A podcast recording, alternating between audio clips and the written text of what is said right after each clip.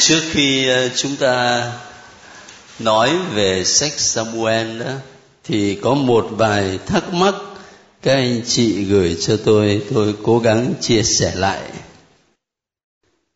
Thứ nhất này, còn có thắc mắc về việc kế hoạch hóa gia đình. Hình như là từ đầu khóa học bây giờ, đâu có cái chỗ nào nói đến kế hoạch hóa gia đình đâu.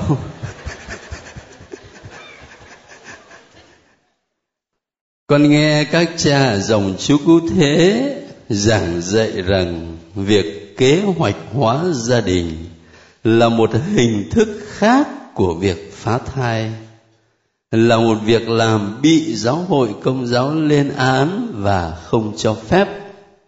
Thế nhưng, con lại xem truyền hình ở giáo phận khánh hòa. Có tỉnh khánh hòa nhưng mà giáo phận thì là giáo phận nha trang. Một ông trùm lại làm gương cho cả giáo phận về việc kế hoạch hóa gia đình. Cha cho con hỏi là điều nào trên đây là đúng? Cái từ kế hoạch hóa gia đình đó, ở việt nam chúng ta thường khi nói đến thì người ta dễ hiểu là gắn liền với những phương thế ngừa thai và đôi khi là cả phá thai. Để số con trong gia đình chỉ dừng lại ở mức độ một hay là hai thôi, phải không? Trước kia nó có cái câu là chỉ dừng lại ở hai con. Thế có người mới cắt nghĩa là nếu hai con thì dừng mà hai thằng thì làm tiếp. sau này mới thấy người ta nói là dù trai hay gái, chỉ hai là đủ. Hôm tôi đi ra ngoài hà nội dạy học đó, có anh tài xế, anh kể anh lái xe lên lạng sơn thì thấy có một cái biểu ngữ, hai dòng chữ. Đại khái người ta viết là dừng lại ở hai con, vợ chồng mới hạnh phúc nhưng mà hai dòng chữ thì dòng trên lại đọc là dừng lại ở hai con vợ. Ở dưới đó, chồng mới hạnh phúc.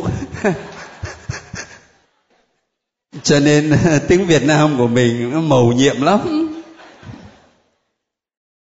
Thế thường thường khi nói đến kế hoạch hóa gia đình đó, là người ta dễ liên tưởng đến những phương pháp ngừa thai mà từ ngữ ở công giáo gọi là nhân tạo hay là nó không phù hợp với luật tự nhiên?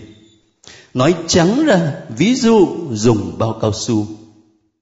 Và nếu các cha dòng chú thế có nói rằng đó là một hình thức khác của việc phá thai, thì có lẽ các ngài liên tưởng đến cái mà người ta diễn tả bằng một từ ngữ rất đẹp, gọi là điều hòa kinh nguyệt. Nhưng trong thực tế, đó là phá thai bởi vì lúc bấy giờ cái thai đã đậu chưa? Dạ thưa đã đậu rồi.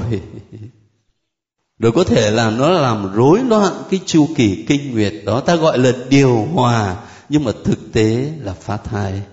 Cho nên các ngài nói là có cơ sở chứ không phải không. Thế còn bảo rằng ở trên truyền hình đó thì có một ông trùm mà lại làm gương cho cả giáo phận. Thế thì tôi cũng không biết ông trùm này là ai mà không biết là đức giám mục của địa phận có chọn ông ấy để làm gương cho địa phận không? Hay là đài truyền hình chọn? Mà nếu đài truyền hình chọn thì ông ấy đâu có phải làm gương cho giáo phận.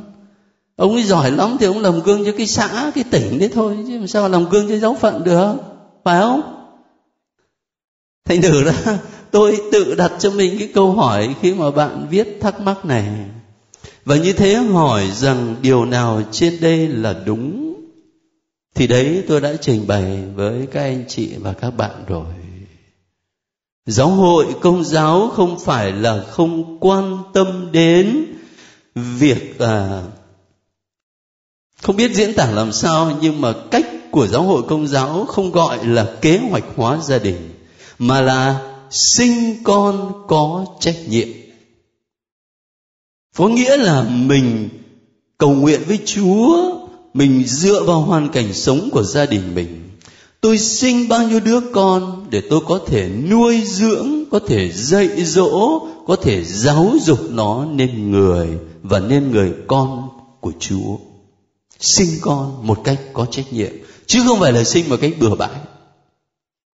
Và khi quyết định sinh con một cách có trách nhiệm như vậy, thì các đôi vợ chồng công giáo cũng được mời gọi để không dễ dàng sử dụng bất cứ một phương tiện ngừa thai nào, mà là sử dụng cái phương pháp mà giáo hội gọi là nó phù hợp với luật tự nhiên. Và đương nhiên, khi sử dụng cái phương pháp đó thì đòi hỏi các đôi vợ chồng công giáo phải hy sinh nhiều lắm một cách nào đó đó là một cách để chúng ta thể hiện cái nhân đức khiết tịnh trong đời sống vợ chồng. Một cách nào đó cũng là cách chúng ta chia sẻ mầu nhiệm, khổ nạn và thập giá của Chúa Giêsu nữa. Nhưng mà thập giá theo cái nhìn của Kitô hữu không bao giờ chỉ là thập giá, mà thập giá sẽ dẫn đến phục sinh. Thế là cái cách nhìn của phía công giáo như thế thế tiếp theo cái câu chuyện về kế hoạch hóa gia đình thì lại có một à, thắc mắc khác. Cái này liên quan đến các cha. Thưa cha, con đọc báo thấy đức cha benedicto đang xem xét vấn đề các linh mục có thể lấy vợ không? Điều đó có phải là sự thật không? Thế thì tôi cũng không biết là bạn đọc ở đâu thời buổi của chúng ta là thời đại thông tin mà. Nhưng mà có nhiều thông tin mình phải check lại mình phải xem lại cho nó có chính xác không. Cứ theo như tôi biết á, thì đức giáo hoàng hiện tại mà các bạn biết là trước đây ngài là hồng y tổng trưởng bộ giáo lý đức tin.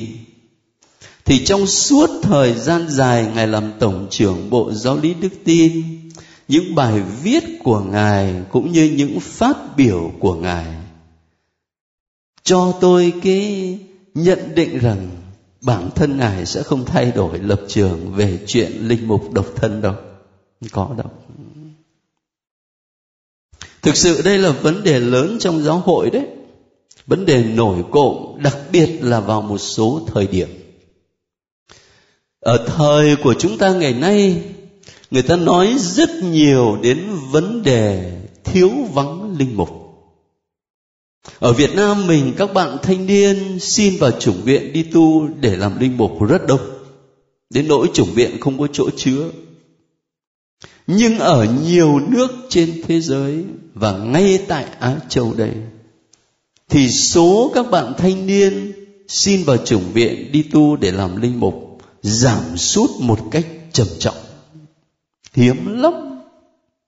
Và người ta nói rằng một trong những lý do chính yếu nhất khiến cho người trẻ ngày hôm nay không dám đi tu làm linh mục là bởi vì phải sống độc thân. Phải sống độc thân. Ngày xưa tôi nhớ tôi còn nhỏ, ông nội tôi cứ khuyên tôi bảo thôi, cháu chịu khó đi tu, về sau sung sướng lắm, ở một mình một nhà ăn một mình một mâm. Mà ông cụ không nói là ngủ một mình một giường. Người ta đang nói như vậy đấy. Người ta đang nói là một trong lý do lớn nhất làm cho người trẻ không dám đi tu, làm linh mục, đó là cái đòi hỏi độc thân của đời sống linh mục đang khi mà môi trường văn hóa và xã hội ngày hôm nay thì nó đẩy cao cái vấn đề sex, coi như là số một của cuộc đời. Trong một môi trường văn hóa như thế thì làm sao mà người trẻ dám hy sinh để mà chấp nhận làm linh mục? Thêm vào một chuyện nữa. Các bạn biết rằng là mấy năm gần đây, đặc biệt là tại hoa kỳ nó nổi rộ lên cái chuyện là tố cáo một số linh mục gọi là lạm dụng tình dục trẻ em. Và người ta lại đổ tội cho cái luật độc thân linh mục. Là bởi vì bắt mấy ông linh mục, ông ấy độc thân đó. Thế cho nên ông mới dính dấp vào cái chuyện đó. Tôi thì tôi không dám bênh các linh mục đâu, nhưng mà tôi cũng sống ở hoa kỳ vào chính cái thời điểm đó cho nên tôi có cái nhận xét riêng của tôi thế này. Cái nhận xét thứ nhất đó, cái con số linh mục mà rơi vào tình trạng bị người ta tố cáo như vậy, nó chiếm bao nhiêu phần trăm? Rất ít. Nhưng mà nó khổ nỗi là đang khi cả trăm linh mục sống thánh thiện, đạo đức, âm thầm phục vụ, hiến dâng đời mình cho chúa, cho nước trời. Không ai nói tới. Không ai nói hết nhưng mà có một hai linh mục mà lỡ vướng vào cái gì thì người ta đưa lên truyền hình. Nói từ sáng đến tối nói hết tuần này sang tuần khác. Làm như là sắp sập đến đời lạ như vậy. Nó làm cho tôi liên tưởng đến một à, câu ngạn ngữ mà Đức Hồng Y Esgare khi sang thăm Việt Nam Ngài đã nói ở nhà thờ Đức Bà Sài Gòn. Ngài nói cái câu ngạn ngữ đó là, Một cây rừng gãy đổ thì ồn ào hơn cả một cánh rừng đang mọc. Chỉ có một cái cây nó đổ thôi thì nó ầm mỹ cả lên, đang khi cả một cánh rừng đang dậy sức sống, không ai nghe thấy. Cho nên khi chúng ta vận dụng những phương tiện truyền thông chẳng hạn mình xem truyền hình đó thì chính mình phải là chủ thể của truyền hình. Chứ nếu không á, là mình bị nó uốn nắn theo cái suy nghĩ của nó theo cái nhận định của nó. Chính mình phải là chủ thể phán đoán nhận định mới được. Tôi hay nói với các bạn sinh viên công giáo mỗi lần có dịp gặp đó là các anh sống cái thời buổi này rất tốt là bởi vì có nhiều phương tiện thông tin vào internet chẳng hạn là một xa lộ thông tin về mọi mặt. Nhưng đồng thời có một nguy cơ đó là các anh không có cái chuẩn mực để đón nhận thông tin, để phán đoán thông tin. Không biết cái nào nó đúng sai, không biết đón nhận cái gì và bỏ cái gì hết. Cho nên biết mình nô lệ cho nó, đó là điều nguy hiểm một cái nhận xét nữa liên quan đến tình trạng mà các linh mục bị tố cáo lạm dụng tình dục trẻ em ở bên Hoa Kỳ. Các anh chị mà ở bên đó chắc các anh chị cũng phải lấy làm lạ.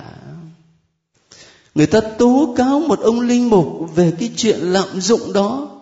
Ông ấy phạm lúc nào? Dạ thưa, cách đây 30 năm. Cách đây 40 năm. Và không ai làm chứng cả đương sự đứng lên tố cáo, thế là lập tức là ầm ĩ lên. Mà không ai làm chứng cả. Rồi có nhiều trường hợp sau đó điều tra, bảo là không có gì. Mà cũng không ai cứu vãn danh dự cho ông linh mục đó cả. Thế sự công bằng nó ở đâu? Thấy không? Có ai đặt cái câu hỏi đấy không? Sự công bằng ở đâu? Tôi nêu ra một, hai điểm để thấy là đấy, người ta đang rầm rộ lên tiếng, vin vào cái lý do đó để nói rằng bây giờ các linh mục là phải để cho người ta lập gia đình. Thì mới giải quyết được vấn đề thiếu linh mục. Thì mới giải quyết được cái vấn đề là không có lạm dụng tình dục trẻ em.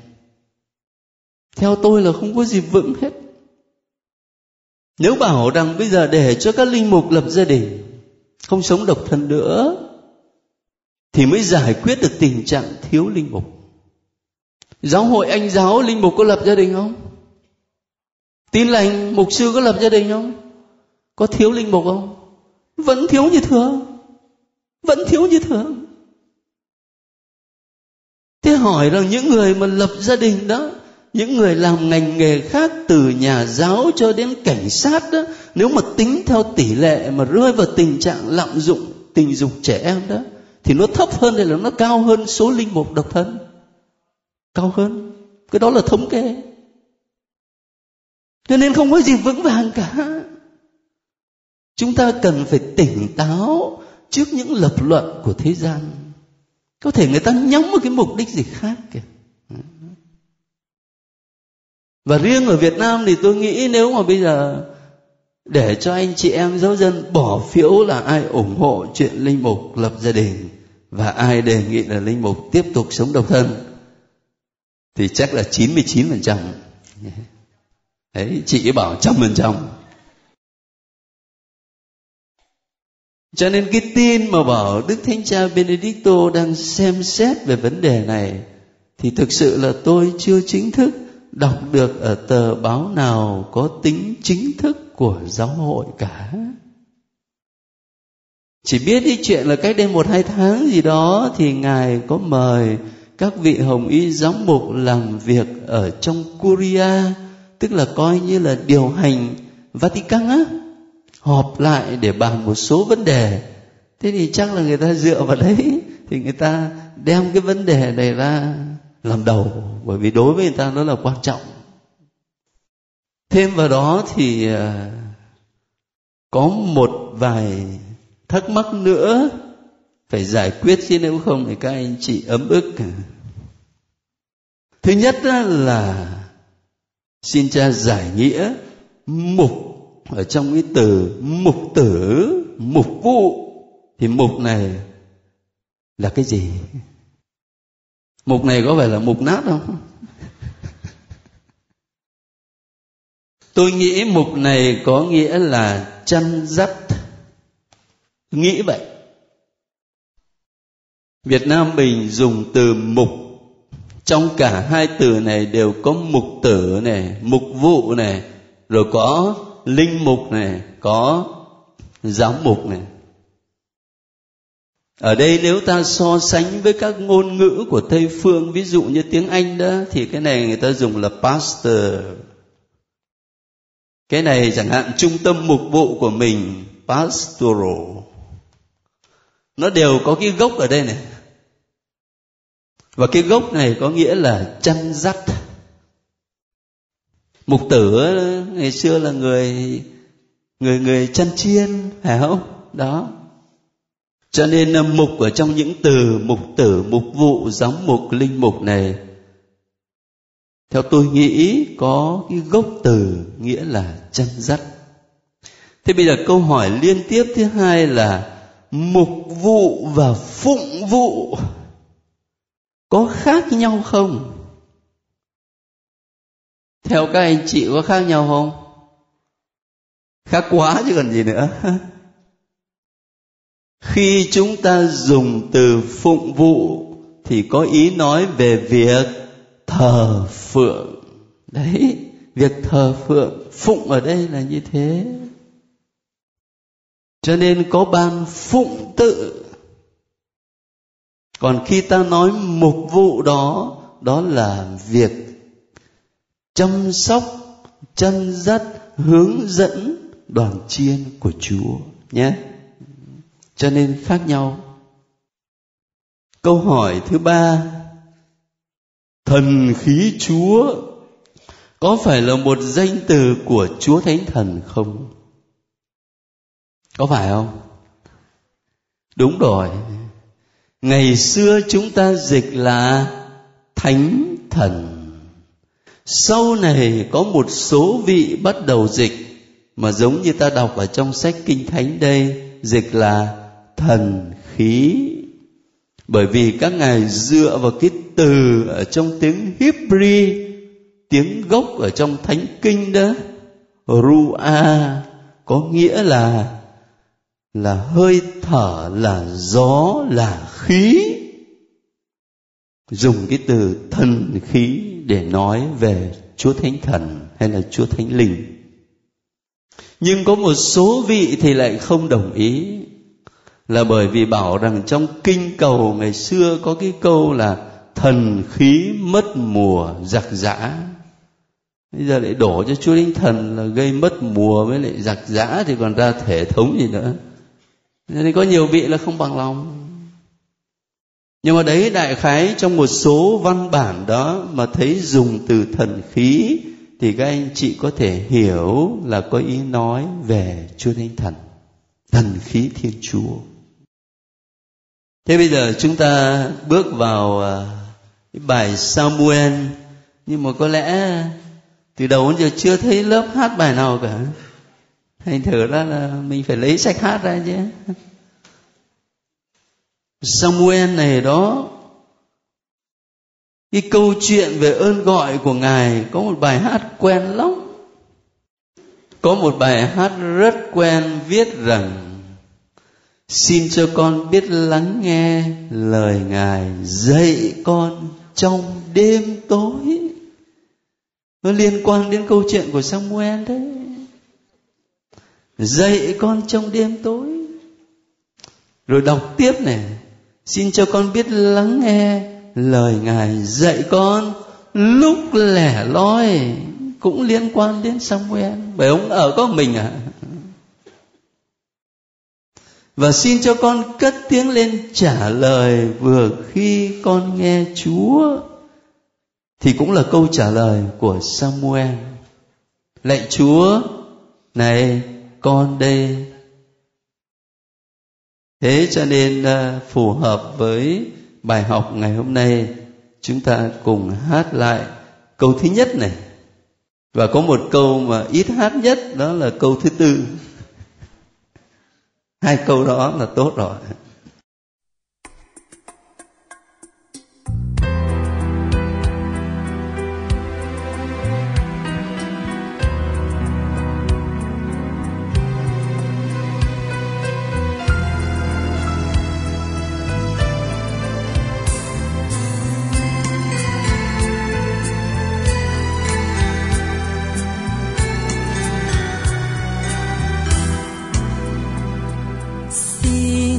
Cho con biết lắng nghe.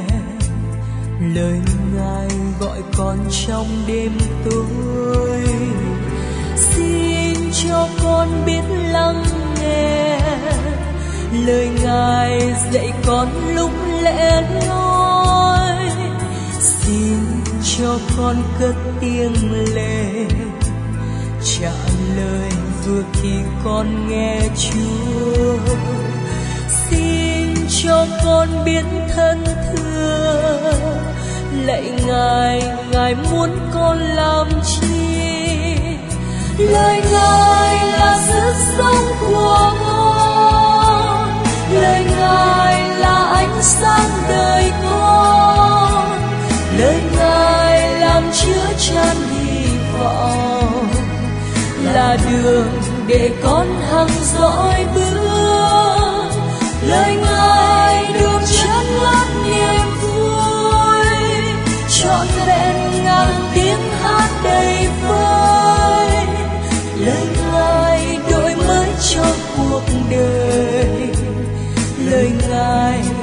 phúc cho chân ai.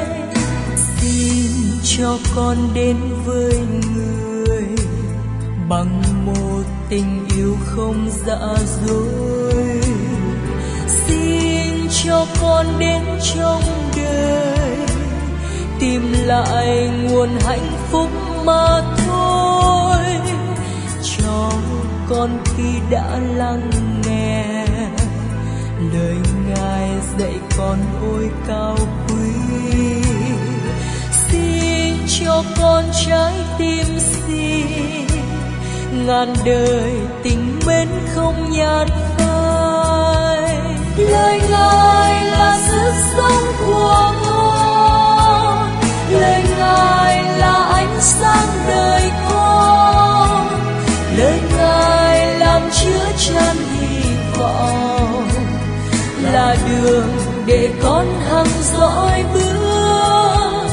Lời ngài được chân lát niềm vui trọn vẹn ngàn tiếng hát đầy vơi, lời ngài đổi mới cho cuộc đời. Lời ngài hạnh phúc cho chân ai. Lời ngài là sức sống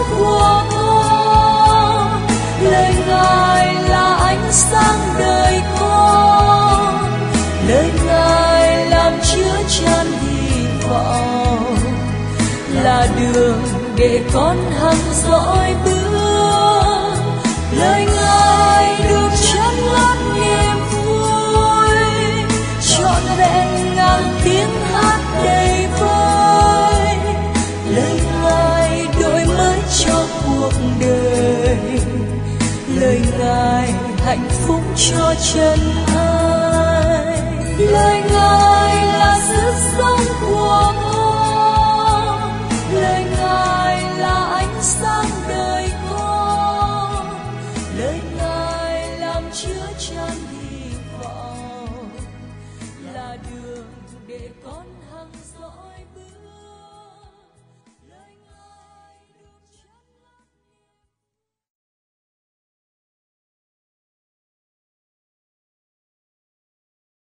Sách Samuel có hai cuốn chứ không phải là một cuốn. Cho nên chúng ta viết ra đây là Samuel một và hai. Khi viết tắt người ta viết làm sao? Số 1 là số 2 ở đằng sau hay đằng trước? Đằng trước nhé. Đấy, người ta viết tắt. Ví dụ một Samuel, chương 2 hay là đoạn 2 câu 5 chứ lại còn để đằng sau thì không ai biết đấy lúc ban đầu chỉ có một sách Samuel mà thôi. Chúng ta biết rằng thánh kinh có hai phần lớn là cựu ước và tân ước. Cái phần thánh kinh cựu ước được viết bằng tiếng Hebrew hay ta quen gọi là do thái. Chẳng hạn như là thư của thánh phaolô gửi tín hữu Hebrew hoặc là thư của thánh phaolô gửi tín hữu do thái.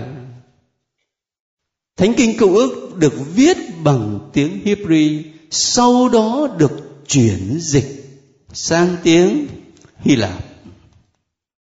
Thế thì cái bản dịch từ tiếng Hebrew sang tiếng Hy Lạp người ta gọi là bản dịch 70 bản dịch 70 hay là thất thập. Rồi dựa trên cái bản dịch 70 này bằng tiếng Hy Lạp, mới chuyển ra bản dịch bằng tiếng Latin. Và nhiều ngôn ngữ khác, ví dụ như tiếng Việt Nam ngày xưa ở Việt Nam có bản dịch của cha Huân thì ngài dịch từ tiếng Latin sang tiếng Việt Nam nhưng mà bản dịch của cha Nguyễn Thế Thuấn cũng như là của nhóm phụng vụ dược kinh thì các ngài có dựa vào tiếng Latin, nhưng mà đồng thời các ngài dịch thẳng từ tiếng Hy Lạp. Thế thì khi mà được chuyển dịch từ tiếng Hebrew hay là Do Thái đó sang tiếng Hy Lạp mà ta quen gọi là bản dịch thất thập hay là bảy mươi, thì sách Samuel được chia thành hai phần. Samuel quyển thứ nhất và Samuel quyển thứ hai. Rồi từ đó, khi dịch từ Hy Lạp sang Latin và từ Hy Lạp sang các thứ ngôn ngữ khác, thì người ta cũng theo đó chia làm hai phần như chúng ta có hiện nay gốc gác nó là như vậy. Thế thì sách samuel là một tập hợp những bài tường thuật về lịch sử của israel kéo dài từ cái thời kỳ mà dân israel đặt chân vào đất canaan. Cho đến thời lưu đày. Như vậy là cũng phải khoảng sáu bảy trăm năm à, và tôi có viết cho các anh chị trong bài cái điều mà hầu như đã nói đến nhiều lần. Tức là, sách samuel không phải là sách lịch sử theo nghĩa hiện đại cho bằng là trình bày một cái nhìn thần học về lịch sử. Hình như tuần trước tôi giải thích mà, phải không? Có nghĩa là sách Samuel không chỉ kể lại à cái biến cố này nó xảy ra vào ngày này, tháng này, năm này ở đây. Nhưng mà người ta muốn trình bày cái sự kiện lịch sử đó từ một quan điểm tôn giáo, quan điểm đức tin, quan điểm thần học để làm nổi bật lên cái mối tương quan giữa Thiên Chúa và dân của người. Và đó là lý do mà chúng ta đọc Thánh Kinh bởi vì nếu ta đọc thánh kinh chỉ là để nghe lại về lịch sử của israel, thì người ta sẽ có thể đặt câu hỏi, tại sao anh là người việt nam? Anh không lo anh đi học sử việt nam mà anh đi học sử của israel. Dạ thưa không? Chúng tôi không đi học sử của israel cho bằng là chúng tôi học cái nhìn thần học, cái nhìn đức tin về lịch sử. Để rồi chính mình ngày hôm nay cũng biết nhìn cuộc đời của mình, nhìn thế giới này, nhìn lịch sử này bằng cặp mắt của lòng tin. Để khám phá ra sự hiện diện và hành động của thiên chúa trong cuộc đời này. Đó là cái điều mà tôi nói đi nói lại với các anh chị nhiều lần. Thế khi đọc sách samuel, thì các anh chị sẽ thấy có ba nhân vật chính mà từ từ chúng ta gặp. Thứ nhất là samuel. Kế tiếp là sao lê ông vua đầu tiên trong lịch sử israel. Và thứ ba là ông vua nổi tiếng nhất trong lịch sử là vua david. Những điểm tổng quát thì tôi đã ghi cho các anh chị rồi. Và vì chúng ta không có nhiều thời giờ cho nên tôi xin các anh chị để ý cái phần thứ hai đó. Tức là bây giờ mình còn ít phút thì mình tập trung vào nhân vật samuel. Thứ nhất là ta quan tâm đến việc sinh hạ samuel. Xin mở sẵn thánh kinh ra, ở ngay chương đầu sách samuel quyển thứ nhất. Ở trong chương thứ nhất ta thấy nói đến cha mẹ của samuel đặc biệt là chân dung của bà mẹ có tên là anna một người phụ nữ đạo đức, nhưng mà thật là đáng thương, bởi vì đợi mãi mà không có con người do thái ngày xưa chắc người ta cũng có quan niệm giống như việt nam với trung quốc ấy.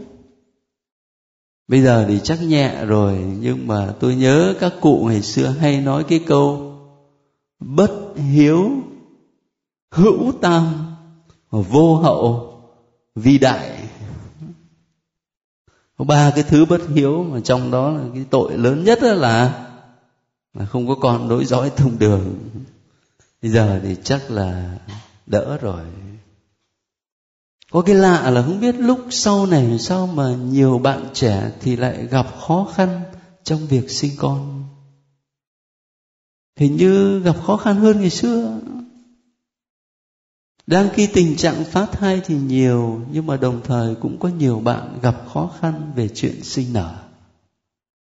Bà anna đây, bà ấy gặp khó khăn đó. Nhưng mà ông chồng của bà ấy thì tuyệt lắm, bởi vì ở câu 8 chương 1 đó ta thấy ông ấy an ủi bà ấy làm sao? Anna, sao em khóc? Sao em không chịu ăn? Sao lòng em rầu rĩ vậy? Đối với em, anh lại không hơn 10 đứa con trai sao? Ông chồng mà biết an ủi vợ như thế thì hay quá. Chứ lại gặp ông khác thì ông ấy là cứ suốt ngày ông ấy trì chiết mắng mỏ thì đã khổ lại còn khổ hơn. Đằng này ông chồng này ông an ủi bà vợ hay quá thì thế rồi bà ấy tha thiết cầu xin với chúa để cho có được một đứa con phải không? Và bà ấy hứa với chúa làm sao? À, chúng ta đọc thử cái đoạn mà bà ấy hứa với chúa. Chúng ta đọc cái câu 11 nhé. Bà khấn hứa rằng lạy đức chúa các đạo binh nếu ngài đoái nhìn đến nỗi khổ cực của nữ tỳ ngài đây. Nếu ngài nhớ đến con và không quên nữ tỳ ngài. Nếu ngài cho nữ tỳ ngài một mụn con trai. Thì con sẽ dâng nó cho đức chúa mọi ngày đời nó. Và dao cạo sẽ không đụng tới đầu nó. Vâng bà ấy cầu nguyện mà cũng ra điều kiện đấy chứ phải không nếu ngài cho con đứa con trai thì con hiến dâng cho ngài nhưng mà có một chi tiết này dâng nó cho Đức Chúa mọi ngày đời nó và rau cạo sẽ không đụng tới đầu nó thì nghĩa là làm sao? Hả? Và rau cạo không đụng tới đầu nó. Không đi tu chùa? À? Hả?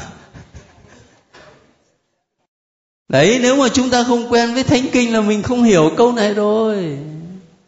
Cho nên ở trong bài viết tôi mới ghi chú cho các anh chị mở sách dân số ra.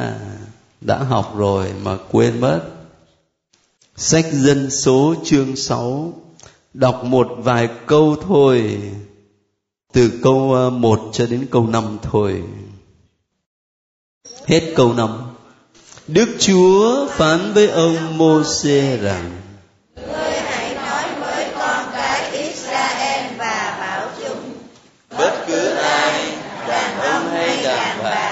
đã khấn Nazia tức là khấn đặc biệt kiêng cữ để kính Đức Chúa thì nó phải kiêng rượu và men đồng. Không được uống dấm chua từ chất rượu cũng như dấm chua từ chất men không được uống mọi thứ nước nho, không được ăn nho tươi cũng như nho khô. Suốt thời gian nó bị ràng buộc bởi lời khấn đó, thì bất cứ thứ gì chiết xuất từ cây nho, từ hột nho cho đến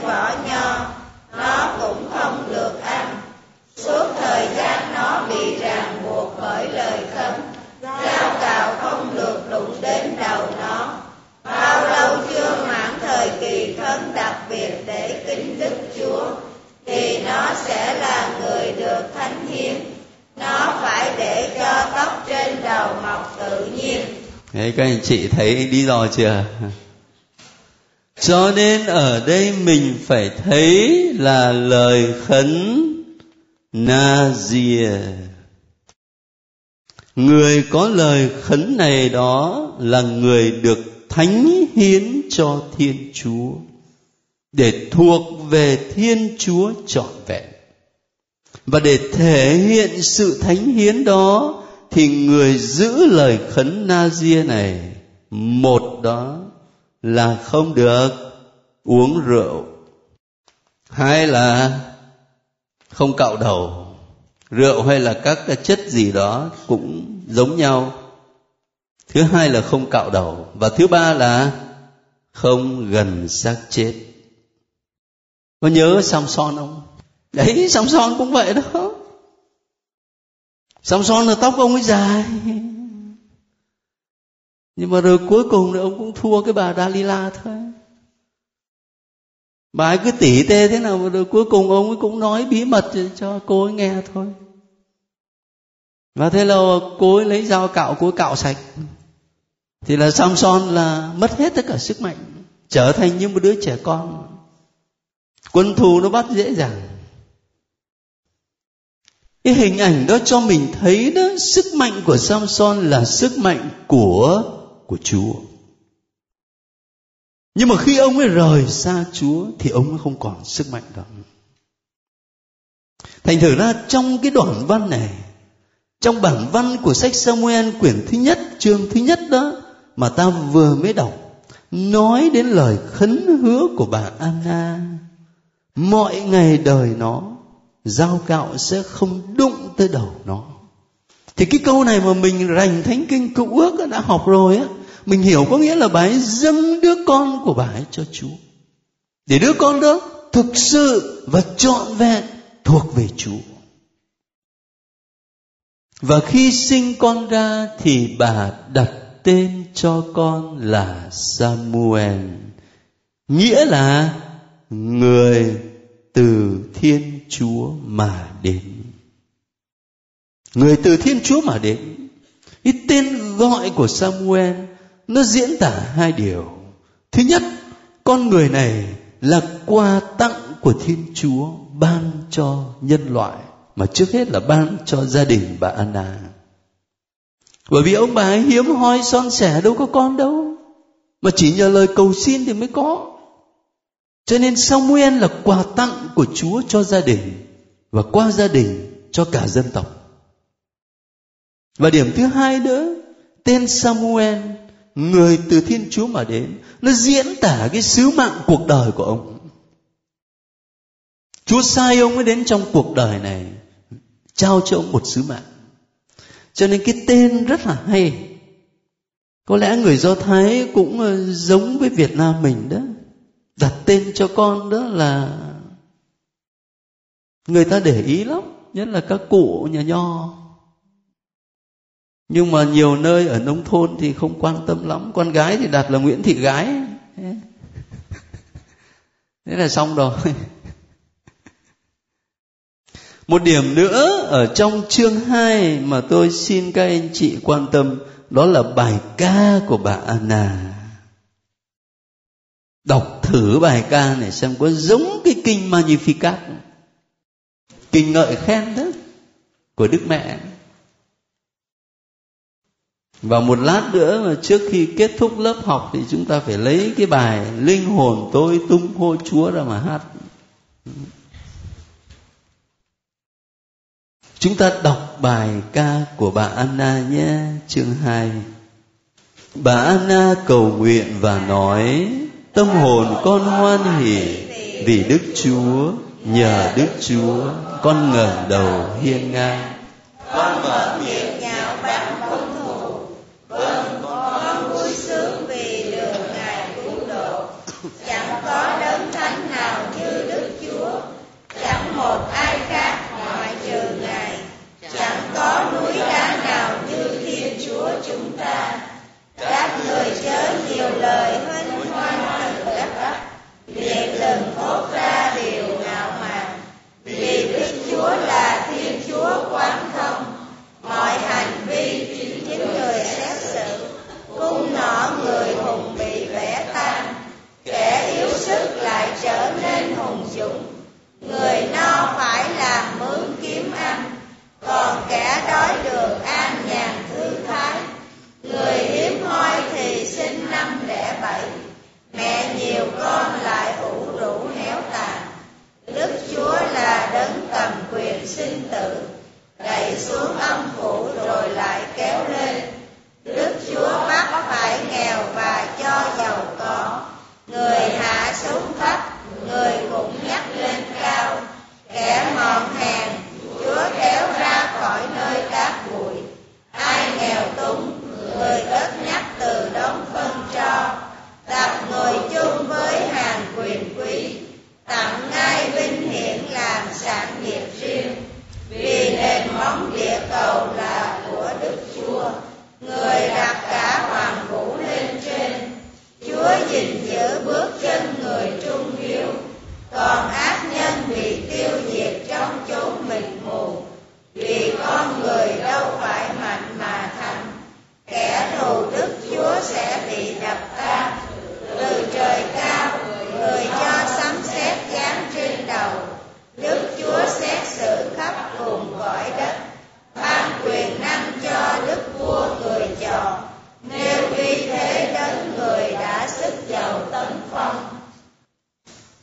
Bài ca rất giống với kinh ngợi khen của mẹ Maria chúng ta. Linh hồn tôi ngợi khen Chúa và lòng trí tôi hớn hở gieo mừng. Rất giống. Cả hai bài ca đều chúc tụng quyền năng Thiên Chúa là đấng cầm quyền sinh tử, là đấng điều khiển cả lịch sử, cả vũ trụ này và đồng thời cả hai bài ca đều nhấn mạnh đến sự tương phản giữa kẻ giàu có và người nghèo khổ, giữa người quyền thế và kẻ cô thế. Kẻ đói nghèo, chúa ban của đầy dư, người giàu có lại trở về tay trắng.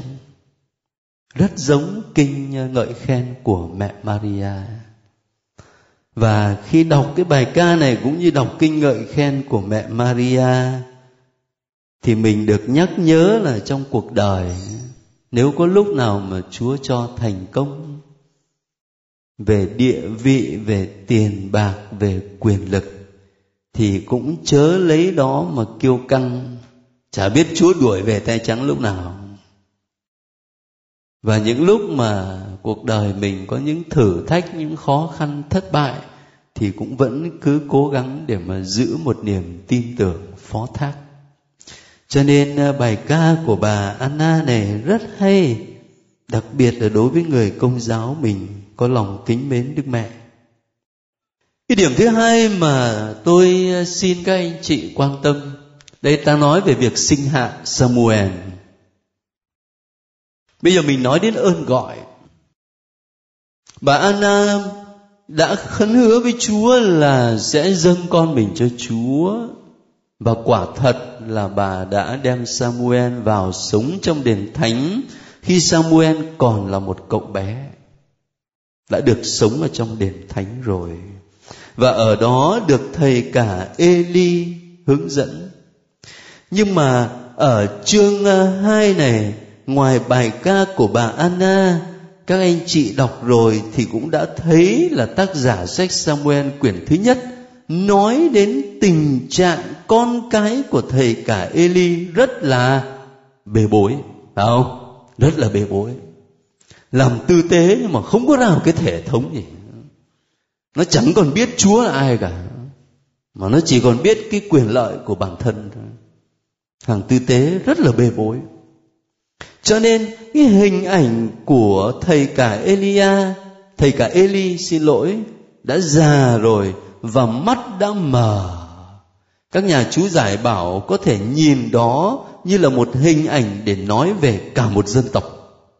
Cái dân tộc israel đã trở thành như mù lòa đối với lề luật của thiên chúa đối với lời thiên chúa. Không còn không còn nhận ra ánh sáng của lời chúa, không còn lấy lời chúa làm ánh sáng để soi chiếu cho cuộc sống của mình nữa Lúc đó thì cậu bé Samuel ở trong đền thánh và Chúa lên tiếng gọi Samuel ở chương thứ ba. Chúa gọi Samuel mấy lần nhỉ? Ba lần. Mỗi lần gọi thì ông chạy đi đâu? Ông chạy đến thầy cả Eli chứ. Đến lần thứ tư thì làm sao? Ông ấy trả lời với Chúa là, lạy chúa này, con đây. Nhưng mà ai chỉ cho ông ấy làm cái chuyện đấy? Thầy eli, đừng có quên. Thầy eli. Samuel còn bé. Ông không biết rằng chúa đang gọi ông mặc dù chúa gọi rất tha thiết đến ba lần, cần phải có một người đã có kinh nghiệm trong đời sống thiêng liêng là thầy Eli hướng dẫn ông mới nhận ra tiếng Chúa.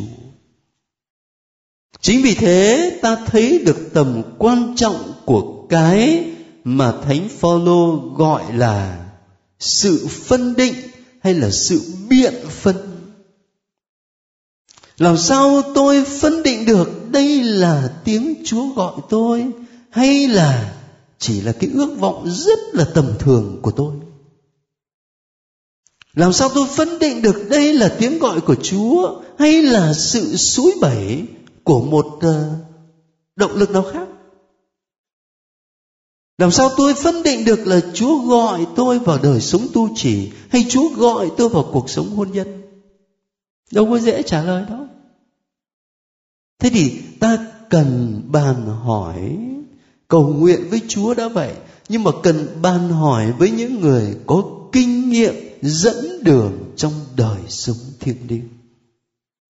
Chính vì thế mà các chủng sinh, các thầy học ở bên đại chủng viện thì phải có cha cha linh hướng. Phải có cha linh hướng. Đóng vai trò rất là quan trọng trong việc dẫn đường đời sống thiêng liêng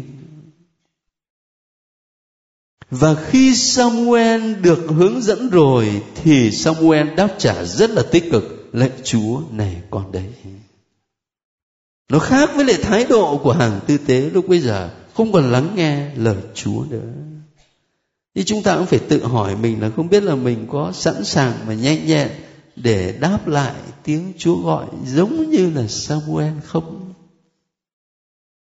Hay là mình sợ mà mình mà đáp thì chúa gọi thiệt thì mệt quá. Mình thở ra là mình tìm cách mình nán từ từ rồi thì tính. Cái sự sốt sắng nhiệt thành trong việc đáp trả tiếng gọi của chúa. Ở trong ờ, uh, 15 chương mà các anh chị đọc tuần này thì không chỉ nói về Samuel nhưng mà còn nói về vua đầu tiên của Israel là Saule hay là Saul ha trong này là Saul. Nhưng mà chúng ta không có nhiều giờ cho nên uh, ta ngưng ở đây. Rồi các anh chị nhớ dùm tuần tới. Trong suốt tuần đó dành thời giờ ra để đọc từ chương 16 cho đến chương 31